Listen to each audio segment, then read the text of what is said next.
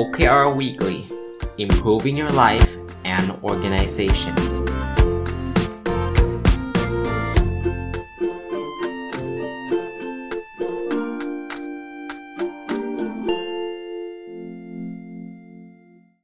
สวัสดีครับ ยินดีต้อนรับเข้าสู่นพดลสตอรี่พอดแคสต์นะครับ แล้วก็ทุกวันพุธนะครับ ยินดีต้อนรับเข้าสู่รายการ OKR Weekly นะ วันนี้จะเอาหนังสือชื่อดังเล่มหนึ่งเลยที่เกี่ยวข้องกับ OKR คือ Measure What Matters ที่เขียนโดยจอห์นดัวมารีวิวให้ฟังนะครับ แต่ก่อนรีวิวเนี่ย ขอเกินที่มาที่ไปสักนิดหนึ่งนะจริงๆ ถ้าใครฟังนพดลสตอรี่มาโดยตลอด รายการ OKR Weekly เนี่ย มาโดยตลอดนะทุกวันพุธมาปีกว่าแล้วเนี่ย ผมจะพูดอยู่เสมอว่าผมจะพยายามเลือกหนังสือที่ไม่ค่อยป๊อปปูล่าสักเท่าไหร่ ไม่ค่อยป๊อปปูล่าคือไม่ไม่ไม่ได้ดังมากในในเรื่อง OKR เนี่ย พราะผมแอดซูมว่าหนังสือดังอะหลายคนอ่านแล้วนะครับ เพราะนั้นเนี่ยผมก็จะไปเลือกหนังสือที่อาจจะไม่ได้มีขายในประเทศไทย สั่งผมสั่งมาจากอเมซอนเป็นหนังสือที่แบบเขาเรียกว่าไม่ได้ตีพิมพ์โดยสำนักพิมพ์ใหญ่อะไรมากมาย เป็น independent author ก็คืออผู้เขียนเนี่ยพิมพ์เองอะไรเงี้ย ซึ่งมันจะได้อีกมุมหนึ่งนะครับ แต่คิดมาคิดไปนะคิดว่า เอ๊ะแต่คนฟัง OK Weekly เนี่ยเขาก็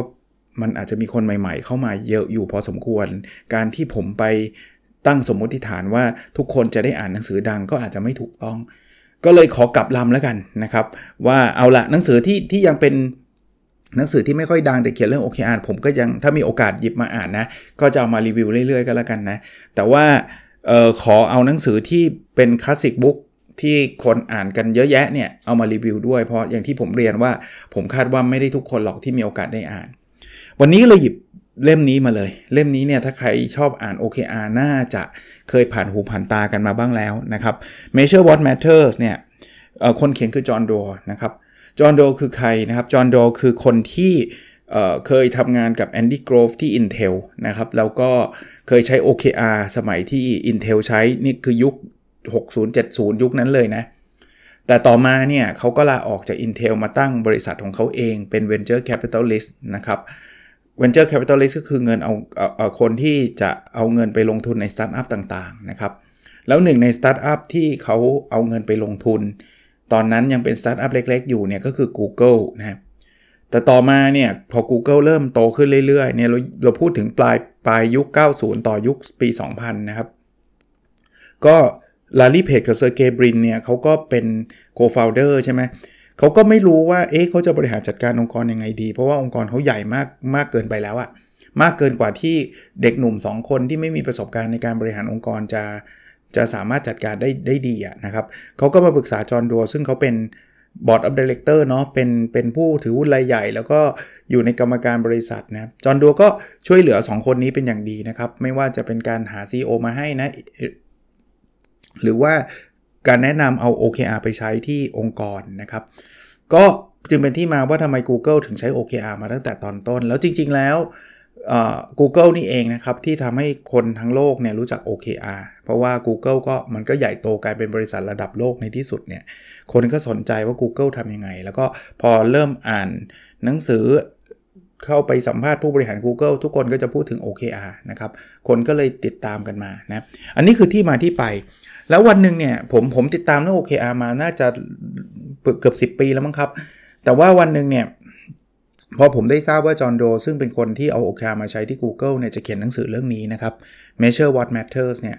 ผมก็เลยคิดว่าโหต้องอ่านแล้วต้องอ่านนะผมจำได้ว่าถ้าจำไม่ผิดคือปี 2018 นะครับจอห์นโดออกหนังสือเล่มนี้มาต้นต้นปีมั้งก็ได้มีโอกาสได้อ่านนะแล้วก็ มันก็ inspire นะครับ inspire ก็คือแบบว้าวเขาพูดถึงเคสเยอะมากในหนังสือเล่มนี้ว่า OKR ถูกนำไปใช้ที่ไหนอย่างไรแบบไหนนะครับ ก็ก็เลยทำให้คนในประเทศไทยเองเนี่ยเริ่มรู้จัก OKR ด้วยนี่คือส่วนหนึ่งนะครับ แล้วก็หนังสือเล่มนี้ก็มีแปลเป็นไทยด้วยนะครับ ก็ใครไม่ถนัดอ่านภาษาอังกฤษ ก็ไปหาภาษาไทยอ่านได้ แต่ว่าผมได้อ่านภาษาอังกฤษมาก่อนหน้านั้นแล้ว ก็เลยยังไม่ได้อ่านเวอร์ชันภาษาไทยนะอะวันนี้ก็คงมารีวิวแบบให้เห็นภาพเฉยๆแล้วกันนะครับ เพราะว่าพื้นฐานเนี่ยถ้าผมจะรีวิวลงรายละเอียด มันก็จะไปซ้ำซ้อนกับเนื้อหาที่ผมพูดมาตลอดทั้งปีเลยนะครับ หนังสือเนี่ยเขาจะแบ่งเป็น 3 part หลักๆนะครับ part แรกก็คือ OKR in action นะครับ OKR in action เดี๋ยวผมจะไล่ไปในทีละทีละอันนะครับ ขอขออภัยไม่ใช่3 part นะครับ2 part นะครับอันที่ 2 คือ part part สองคือ New World of Work นะครับเขาเขาก็จะเล่าเรื่องเกี่ยวกับเคสเหมือนกัน แต่จะเป็นเรื่องที่สำคัญไม่แพ้กับ OKR นะครับอะผมเริ่มต้นจาก part ที่ 1 เลยนะครับ ทีละบทนะ เอาแบบสั้นๆ ง่ายๆ ให้ให้เราเข้าใจนะครับ part ที่ 1 คือ OKR in action บทที่ 1 เป็น Google Meet OKR เมื่อกี้ผมเล่าไปหมดแล้วนะครับเขาก็เริ่มต้นจากการที่จอห์นโดเข้ามาช่วยลารีเพจกับเซอร์เกย์บินนะครับแล้วก็เริ่มเอาไอ้ OKR เนี่ยมามาใช้นะครับ ในนี้เนี่ยเขาก็มีตัวอย่างที่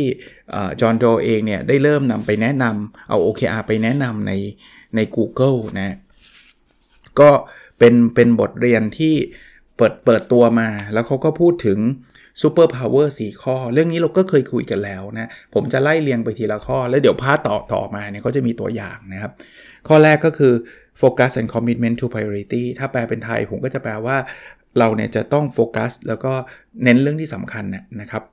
ข้อที่ 2 ก็คือเรื่องของ align connect for teamwork นะครับก็คือการเชื่อมโยงนะครับ align นะครับให้เกิดความร่วมมือการทำการทำงานเป็นทีมนะครับอันที่ 3 คือ track for accountability ก็คือการติดตามความก้าวหน้า แล้วก็มีผู้รับผิดชอบนะครับและอันที่ 4 ก็คือ state for amazing ก็คือการสร้างอะไรที่มันแบบท้าทายอะตั้งเป้าที่ท้าทายนะครับแล้วถัดไปเขาก็ introduce เรื่องของ CFR นะครับ CFR ย่อมาจาก C คือ conversation นะครับ F คือ feedback แล้วก็ R คือ recognition conversation ก็คือการสนทนา feedback ก็คือการให้ข้อมูลย้อนกลับ แล้วก็ recognition คือการให้การยอมรับนะครับเขาก็เล่าเรื่องของการพัฒนาปรับปรุงอย่างต่อเนื่อง แล้วก็เรื่องของความสำคัญของ culture หรือว่าวัฒนธรรมองค์กรเนาะนั่นคือบทแรกก็คล้ายๆ introduction ให้เห็นว่าทำไม Google ก็ถึงเอา OKR มาใช้ แล้วก็มันมีหลักการยังไงนะครับ มาถึงบทที่ 2 เขาก็ใช้คำว่า father of OKR คนที่เรียกว่าเป็นเจ้าพ่อหรือว่าเป็นผู้ก่อตั้ง OKR ในหนังสือเล่มนี้เนี่ยเขาก็หลีกเลี่ยงพูดไม่ไม่จะจะเรียกว่าอะไรนะครับ จะพูดถึงใครไปไม่ได้นอกจากแอนดี้โกรฟทำไมเขาถึงพูดถึงแอนดี้โกรฟเพราะว่าแอนดี้โกรฟเนี่ยก็คือ CEO ของ Intel ที่เอาแนวคิด MBO มาใช้ แล้วก็มาปรับแล้วทำให้มันกลายเป็น OKR ซึ่งตอนนั้นเนี่ยจอห์นโดก็ทำงานกับ แอนดี้โกรฟมาตลอดนะครับ เพราะนั้นเนี่ยจอห์นดอก็ให้เครดิตแอนดี้โกรฟว่าเป็น father of OKR นะครับเขาก็บอกความแตกต่างนะ ว่า MBO MBO ย่อมาจากคำว่า management by objective นะครับ กับ OKR เนี่ยมันต่างกันยังไง เช่น MBO เนี่ยนะ คือ ตอบคำว่า what แต่ OKR เนี่ย what กับ how นะครับ ก็คือ MBO ตอบว่าอะไรอย่างเดียวนะ OKR ตอบว่าอะไรและอย่างไร MBO เนี่ยทำเป็นรายปีในขณะที่ OKR เนี่ยทำรายไตรมาสแล้วก็รายเดือนด้วยซ้ำนะ MBO เนี่ยจะต่างคนต่างทำเป็นไซโล เป็น private นะครับ OKR เนี่ยมันเปิดเผยหมดเลยนะครับ transparent ก็คือเห็นภาพชัด MBO ส่วนใหญ่เป็น top down นะครับหัวหน้าสั่งมาในขณะที่ OKR เนี่ยเป็น top down บวก bottom up นะคือ bottom up หรือไม่เขาใช้คำว่า sideway คือประมาณ 50%ก็มี top down อยู่บ้างนะครับ มันต้องลิงก์กันนะครับ แต่ว่าก็มี bottom up อยู่เยอะกว่า MBO MBO เนี่ยจะถูกลิงก์กับเรื่องของผลตอบแทนในขณะที่ OKR เนี่ยไม่ได้เกี่ยวข้องกับผลตอบแทน แล้วสุดท้ายเนี่ย MBO เนี่ยมันทำให้คนกลัวความเสี่ยง ในขณะที่ OKR เนี่ยจะจะทำอะไรที่ท้าทายนะครับ อันนั้นก็เป็นเคสของของ Intel ที่ใช้คล้ายๆว่า Andy Grove ก็ก็เป็นคนคิดค้นนะครับแนวคิดนี้ แต่ถามผมผมคิดว่าก็คือการต่อยอดมากกว่านะครับต่อยอดจาก OKR นั่นเองนะครับ พอมาถึงบทที่ 3 เนี่ยเขาก็เล่าเป็นเคสเจาะ Intel ไปเลยนะครับ เขาใช้คำว่า Operation Crush นะครับ เป็น Intel Story เขาก็เล่ามาว่า Intel มีปัญหาอะไรแบบไหนนะครับ แล้วบริหารจัดการยังไง แล้วก็ลิงก์ออกมาว่าทำไมเขาถึง พยายามเอา OKR มาใช้นะเขาก็มีตัวอย่างตั้งแต่ปี 1980 ยุคนั้นเลยนะครับ ว่า Intel เนี่ยเขาผ่านปัญหาอะไรมาอย่างไงนะครับ ตรงนี้ลองไปอ่านดูนะครับ มาถึงบทที่ 4 อ่า บทที่ 4 จะเริ่มหลักการข้อที่ 1 focus and commitment to priority นะเป็น super power ข้อที่ 1 ที่ผมแปลว่าเน้นในเรื่องที่สำคัญนะครับ ก็ไม่พูดหลักการซ้ำก็แล้วกันนะครับ เอาเอาเป็นง่าย ๆ ก็ OKR ไม่ใช่การวัดทุกเรื่องเนาะมันคือการวัดที่จะเน้นเรื่องที่เราให้เป็นสิ่งที่สำคัญนะครับ ในนี้เขาก็จะมีตัวอย่างมาตลอดนะครับ เช่นเขาเขาจะพูดถึงว่ามันต้องน้อยนะ less is more นะครับ ไม่ใช่วัดอะไรกันก็ไม่รู้นะครับ แล้วพอถึงบทที่ 4 เสร็จปุ๊บ เป็นหลักการเรื่องของ focus and commitment แล้วเอาเฉพาะเรื่องที่สำคัญ บทที่ 5 ก็จะเป็น เรื่องราวเป็นเคสนะครับซึ่งเขาก็ยกตัวอย่างเคสที่น่าสนใจหลากหลายเคสเลยในหนังสือเล่มนี้นะครับว่ามีคนเอาเรื่อง OKR เนี่ยไปไปใช้กับเรื่องอะไรบ้าง เช่น Twitter ใช้กับไอ้พวก education นะครับ หรือว่าใน True String นะครับ ใช้ในการ scale นะครับ scale ก็คือการการแบบขยายตัวนะครับ หรือหรือที่อื่นๆนะครับ ผมขออนุญาต ไม่ได้ลงรายละเอียดตรงนั้นก็แล้วกันนะครับ มาถึงบทที่ 6 นะครับ เขาจะพูดถึงเรื่องของการ commit นะครับเขาก็การที่เมื่อกี้นะ focus and commitment to priority ก็เป็นเคสของ Nuna Story นะครับ ซึ่งคนที่เป็น CEO คือจินนี่คิมนะครับ co-founder แล้วก็ CEO เขาก็ใช้ OKR ในการสร้าง commit commitment ต่างๆ ให้เกิดขึ้น ในในหนังสือจะมีตัวอย่าง OKR ของแต่ละบริษัทให้ดูด้วยนะ อันนี้คือ part super power ข้อแรกนะครับ ก็คือ focus and commitment to priority พอ super power ข้อที่ 2 คือ align connect for teamwork นะครับเขาก็จะมีเรื่องเหมือนเดิมครับ หลักการว่าทำไมต้อง align แล้ว align ยังไงนะครับเขาก็มียกตัวอย่างออกมาวิธีการ align วิธีการเขียน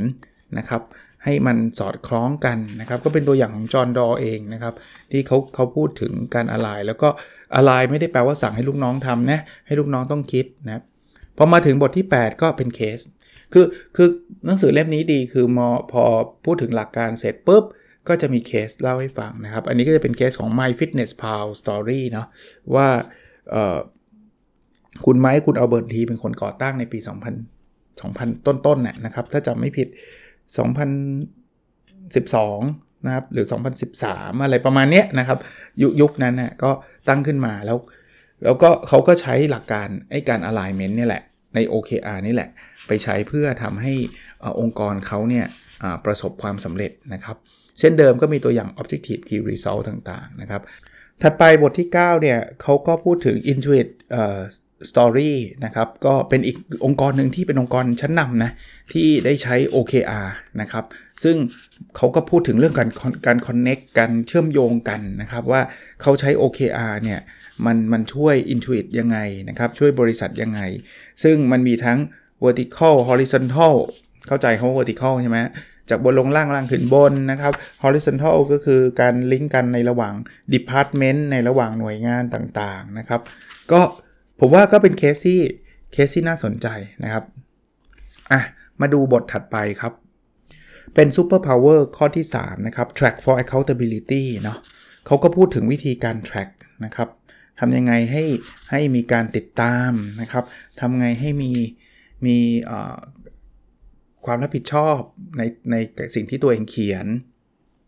เขาก็พูดถึงการใช้ซอฟต์วงซอฟต์แวร์ต่างๆนะเขาก็บอกว่ามันช่วยทำให้ทุกคนเห็นเห็น goal ของแต่ละคนได้ชัดเจนเนาะทำให้เกิด engagement นะครับ ทุกคนเข้าใจแล้วก็เข้ามาร่วมมือกันนะครับทำให้เกิด network นะครับความเชื่อมโยงนะครับในในองค์กรแล้วก็มันช่วยประหยัดเวลาประหยัดเงิน แล้วก็ ไม่ต้องมานั่งวุ่นวายนะครับก็ก็หลาย ๆ อันก็เป็นการเป็นการช่วยกัน track นะครับแล้วก็ผู้บริหารเองก็ทำหน้าที่ช่วยนะครับในการติดตามนะครับ ว่าเอ๊ะใครเเขียนหรือยังทำไมถึงไม่เขียนโน่นนี่นั่นนะครับ ก็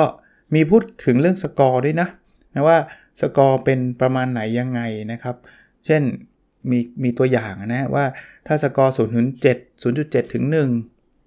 เต็ม1นะเต็ม 1 ก็แปลว่ากรีนนะเราได้ deliver เรื่องนั้น 0.4 ถึง 0.6 เป็นเยลโล่นะคือมีความก้าวหน้าแต่ว่ายังไม่ได้ทำจนเสร็จ 0.0 ถึง 0.3 ก็เป็นเรทแปลว่าทำไม่สำเร็จอะไรอย่างเงี้ยเขาก็มียกตัวอย่าง มีการพูดถึงการให้คะแนนตัวเองนะครับ self assessment นะครับต่างๆ แล้วก็การ reflect reflect ก็คือการสะท้อนคิดต่างๆนะครับ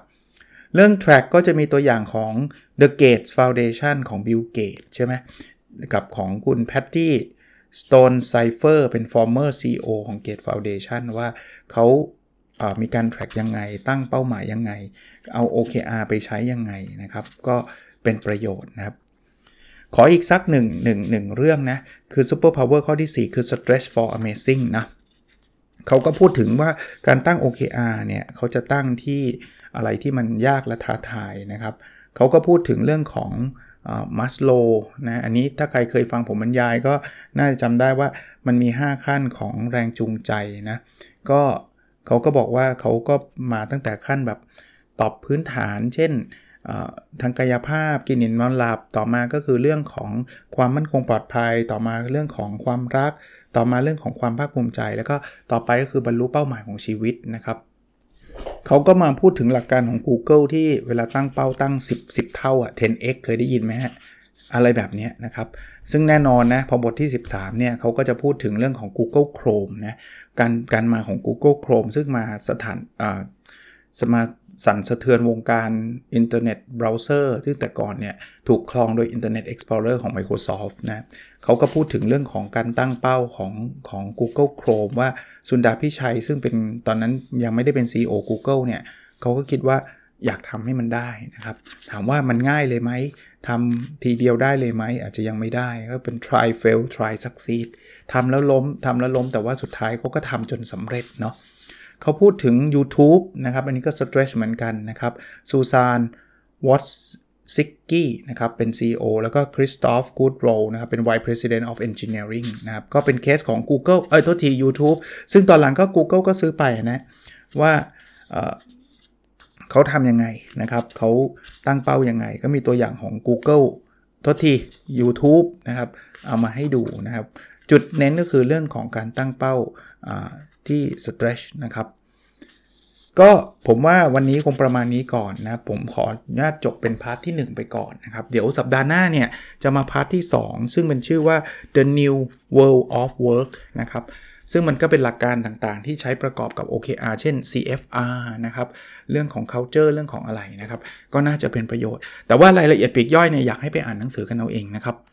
ก็เป็นหนังสือที่ดีแล้วก็มีกรณีศึกษาสำหรับผมเนี่ยผมมองว่าเหมาะกับคนที่พอจะรู้จัก OKR มาบ้างแล้วระดับหนึ่งนะครับแล้วก็อยากได้ตัวอย่างนะครับ ในในนี้จะมีตัวอย่างเล่าให้ฟังน่าสนใจหลาย ๆ ตัวอย่างทีเดียวครับอะคราวนี้มาถึง part ที่ 2 ครับ เช่นเดิมนะ part นี้ก็คือการอัปเดต Personal OKR คือก็คือ OKR ส่วนบุคคลของผมเอง แล้วก็เช่นเดิมครับ ผมอัปเดตเพื่อที่ท่านจะได้ลองทำของท่านเองบ้างเนาะไม่ไม่เช่นนั้นท่านก็จะฟังว่าเอ๊ะจะไปรู้ทำไมว่าอาจารย์วิ่งกี่กิโลแล้วน้ำหนักเท่าไหร่เนาะผมอยากให้เป็นแค่ตัวอย่างเล็ก ๆ อันนึง หรืออย่างน้อยๆก็เป็นแรงบันดาลใจท่านลองทำแล้วท่านจะเห็นความก้าวหน้าของของการทำของผม แล้วท่านอาจจะมีกำลังใจเพิ่มขึ้นว่า เออ มันก้าวหน้าไปจริงๆเนาะอาจารย์ก็ทำให้ดูทุกสัปดาห์เลย เราก็น่าจะทำได้ แล้วท่านก็จะเห็นความล้มเหลวของผมด้วยว่า เออมันไม่ได้ว่าทำแล้วมันจะสำเร็จทุกเรื่องนะแต่ไม่สำเร็จดีกว่าไม่ทำเลยะนะครับถ้าไม่แทร็กเลยผมรับประกันเลยนะเอาส่วนตัวผมเนี่ยผมอาจจะทำไม่ได้ทำหลายข้อทีเดียว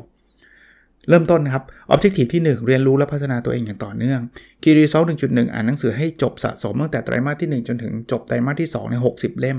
ผมอ่านไปได้ 45 เล่มละ ก้าวหน้ามาจากสัปดาห์ที่แล้วอ่านได้ 41 เล่ม ก็ได้มาอีก 4 เล่มนะครับในสัปดาห์นี้ ก็ข้อนี้ผมคิดว่าสบายๆ ไม่น่าจะมีอะไรเสียเรียดน่าจะถึงเป้าได้ไม่ไม่ยากนัก ด้วยเรทนี้นะ Key Result 1.2 อ่านหนังสือภาษาอังกฤษให้จบสะสมครบ 26 เล่ม อันนี้ล้าหลังมาก ตอนนี้อ่านไปได้ 7 เล่มวิกที่ผ่านมาก็ 7 เล่ม แต่มีกำลังจะจบน่าจะอยู่ประมาณ 2 เล่ม น่าจะอยู่ประมาณ 2 เล่ม เดี๋ยว วันนี้น่าจะจบสักสักเล่มหนึ่ง แล้วก็อีกสัก2อสวันน่าจะจบอีกเล่มหนึ่งนะครับก็ลองดูครับว่าจะไปได้ขนาดไหน แต่ตรงนี้เป็นข้อเตือนใจ อันนี้เป็นภาพให้เห็นชัดเลยว่ามันยังไม่ได้ก้าวหน้า เพราะไปตอนนี้ไปติดอ่านหนังสือภาษาไทยดีๆ หลายเล่มเนาะก็ภาษาอังกฤษก็ต้องหยิบมาอ่านบ้างนะครับ key result 1.3 ส่ง paper ไป journal 3 paper ตอนนี้ paper แรก 95%ละ จริง ๆ เหลือแค่กดส่งผมคิดว่าวันนี้อยากจะส่ง paper ไปด้วย แต่ว่ามันไม่ทัน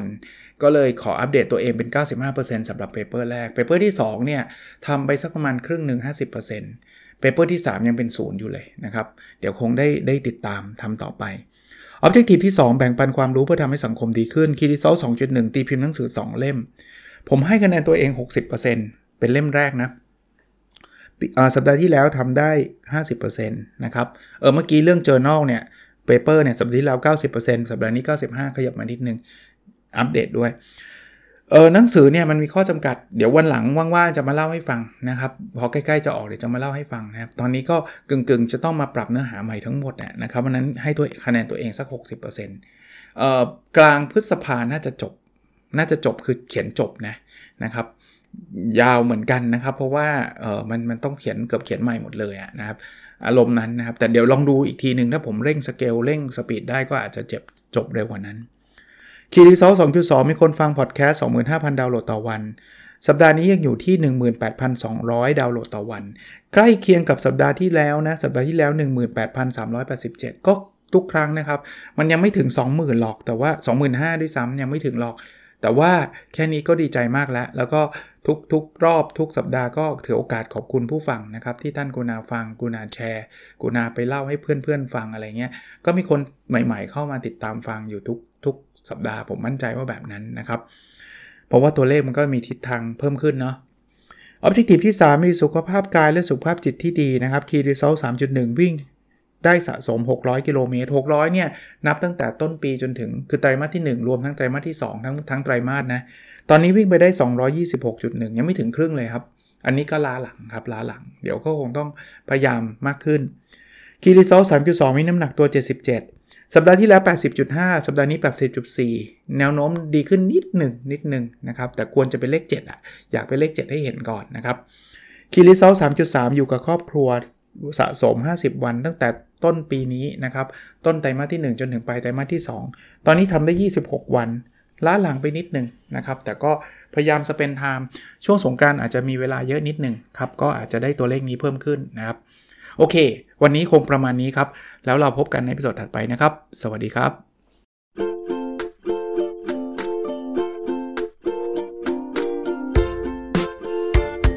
The OKR Weekly Improving Your Life and Organization